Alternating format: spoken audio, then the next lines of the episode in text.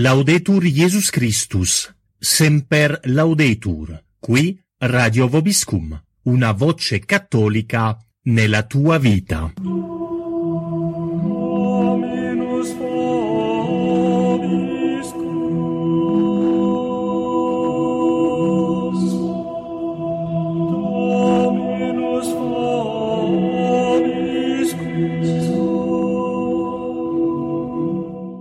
Siete all'ascolto della rubrica Verità e menzogne a cura di Danilo Quinto. Buon ascolto a tutti.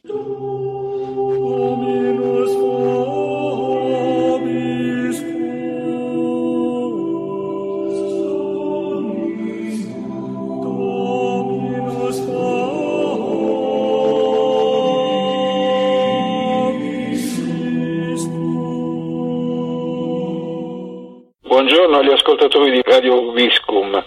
Oggi ci occupiamo di giubileo.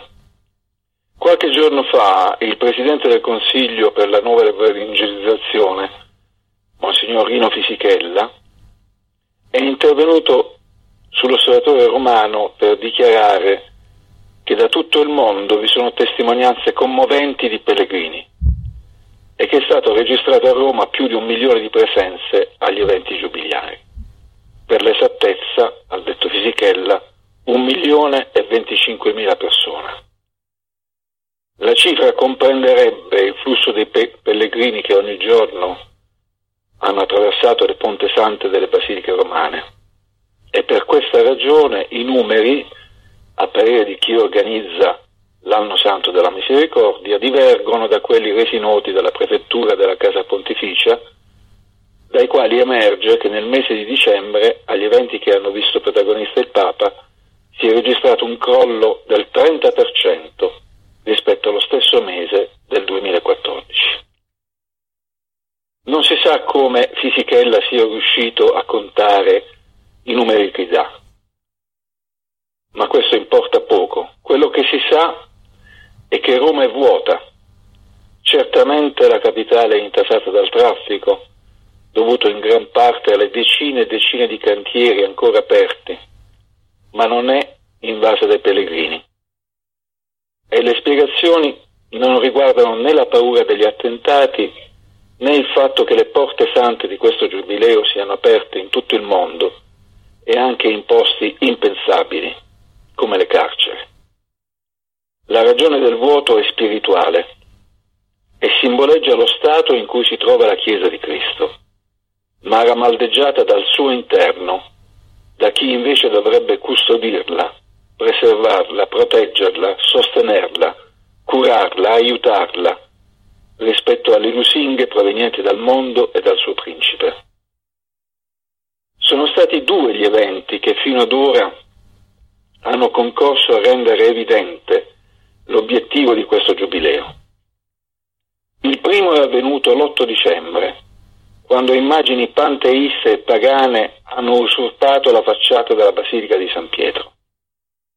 Il secondo evento è stato il video dell'iniziativa mondiale di preghiera del Papa, con la quale è lo stesso Bergoglio operare perché siano messe sullo stesso piano della religione cattolica credenze religiose che non derivano dalla parola di Gesù e in quanto tali, per espressa indicazione del Figlio di Dio, appartengono al demonio. L'obiettivo del Giubileo quindi è diventato di una chiarezza esemplare. Restituire al mondo l'immagine e l'identità di una Chiesa sua serva, serva del mondo, la Chiesa del Concilio Vaticano II. Un'altra Chiesa rispetto a quella fondata da Gesù. D'altra parte, se non esiste il Dio cattolico, come in forma reiterata viene ripetuto, come potrebbe esistere una religione cattolica? E perché poi quella religione, che è nata attraverso il sacrificio dell'unico figlio di Dio, dovrebbe fare proselitismo? L'altro giorno su TV 2000 ho ascoltato un sacerdote che vestiva l'abito cattolico confermare che sia stato l'arcangelo Gabriele a dettare a Maometto il Corano. La scorsa settimana un gruppo di cinque adolescenti è stato minacciato a Vignola, in provincia di Modena, da quattro giovani magrebini con un colpo di pistola in aria, poi risultata una scacciacani. Gli aggressori hanno intimato ai ragazzi di radunarsi in gruppo e avrebbero chiesto credete in Dio o in Allah? I ragazzi hanno risposto non crediamo in niente. A quel punto gli altri li hanno lasciati andare, dicendo loro che era uno scherzo. Per salvarci dall'aggressione islamica ci dobbiamo ridurre proprio a questo, a non credere a niente, a non affermare la nostra identità e a tralasciare o rinnegare i principi sui quali è nata la nostra civiltà, a tacere, impauriti e pusillanimi, quando le orde islamiche compiono atti organizzati di violenza sessuale contro le donne europee nella notte di Capodanno. Atti che fanno tornare alla memoria i 60.000 stupri accertati di cui furono oggetto le donne di Cassino durante la seconda guerra mondiale, a opera dei soldati marocchini. La convinzione espressa da Bergoglio, non esiste il Dio cattolico, oltre a compiere un atto di empietà, favorisce la definitiva scristianizzazione dell'Occidente, per consegnarlo a bande che ora aprono il terreno per la conquista dell'Europa e che nei secoli hanno dimostrato la loro inaudita violenza e ferocia, contro le quali hanno combattuto i martiri cristiani. I battezzati nel nome del Padre, del Figlio e dello Spirito Santo si inchinano di fronte a questi martiri e sono disposti ancora, nonostante tutto, a combattere la buona battaglia. Quella battaglia che hanno condotto i grandi papi della storia della Chiesa quelli che indicevano il giubileo affermando si implori da Dio innanzitutto che ciascuno, pregando e facendo penitenza, espii le proprie colpe e s'adoperi con ogni impegno a riformare i propri costumi e a acquistare le cristiane virtù, affinché questo grande giubileo prepari felicemente un generale ritorno a Cristo. In secondo luogo bisogna chiedere a Dio insistentemente che la fedeltà dovuta al Divin Redentore e alla Chiesa da lui fondata sia da tutti mantenuta con spirito inflessibile e con energica volontà. Che i diritti della Chiesa siano mantenuti incolumi e integri contro le insidie, gli inganni e le persecuzioni. Che tutti coloro che non sono ancora giunti alla luce della verità cattolica ed errano dalla strada giusta e gli stessi odiatori e negatori di Dio, illuminati dalla superna luce e piegati dalla grazia, siano condotti a obbedire ai precetti del Vangelo. Sono le parole della bolla d'indizione del Giubileo del 1950 di Pio XII. Questo è stato per due millenni il linguaggio della Chiesa Cattolica.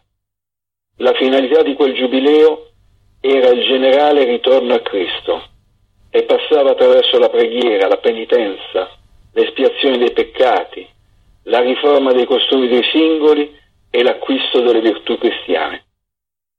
Veniva implorata a Dio la fedeltà di tutti i suoi figli alla Chiesa fondata da suo figlio, contro le insidie, gli inganni e le persecuzioni.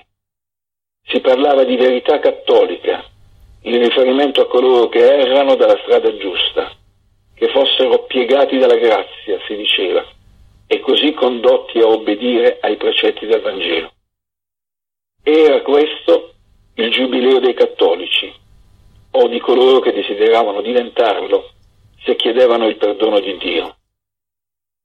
Ora si celebra il giubileo in un mondo che non crede niente, perché perfino la tolleranza, la mansuetudine, la bontà, l'umiltà, la pace, la gioia sono niente se non si crede in Gesù Cristo.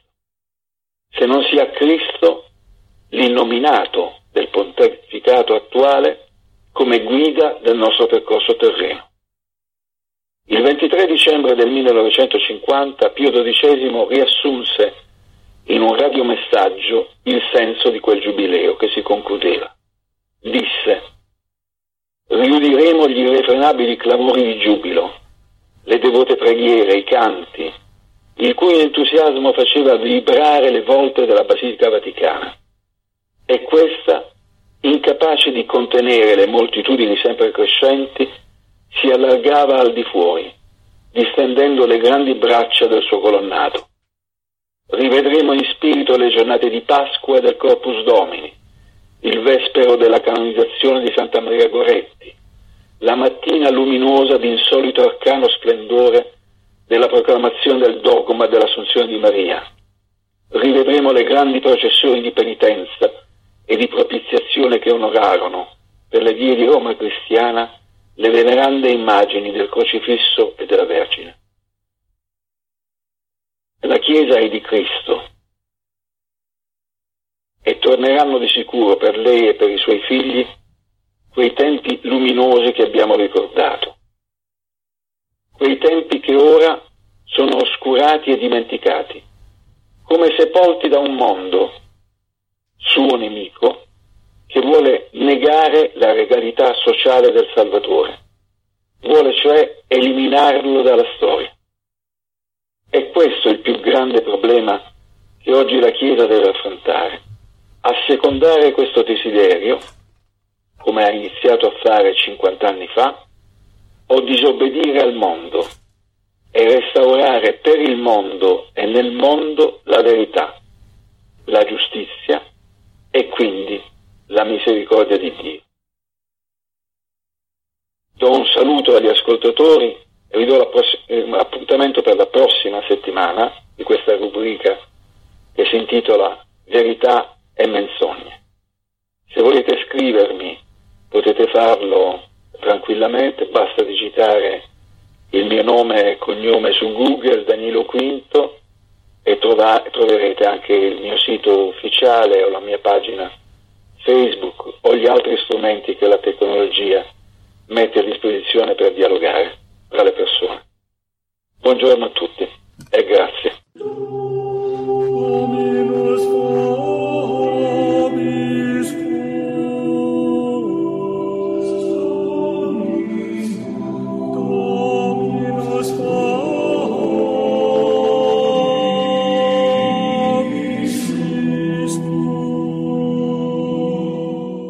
Siete all'ascolto della rubrica Verità e menzogne, a cura di Danilo Quinto. Vobiscum.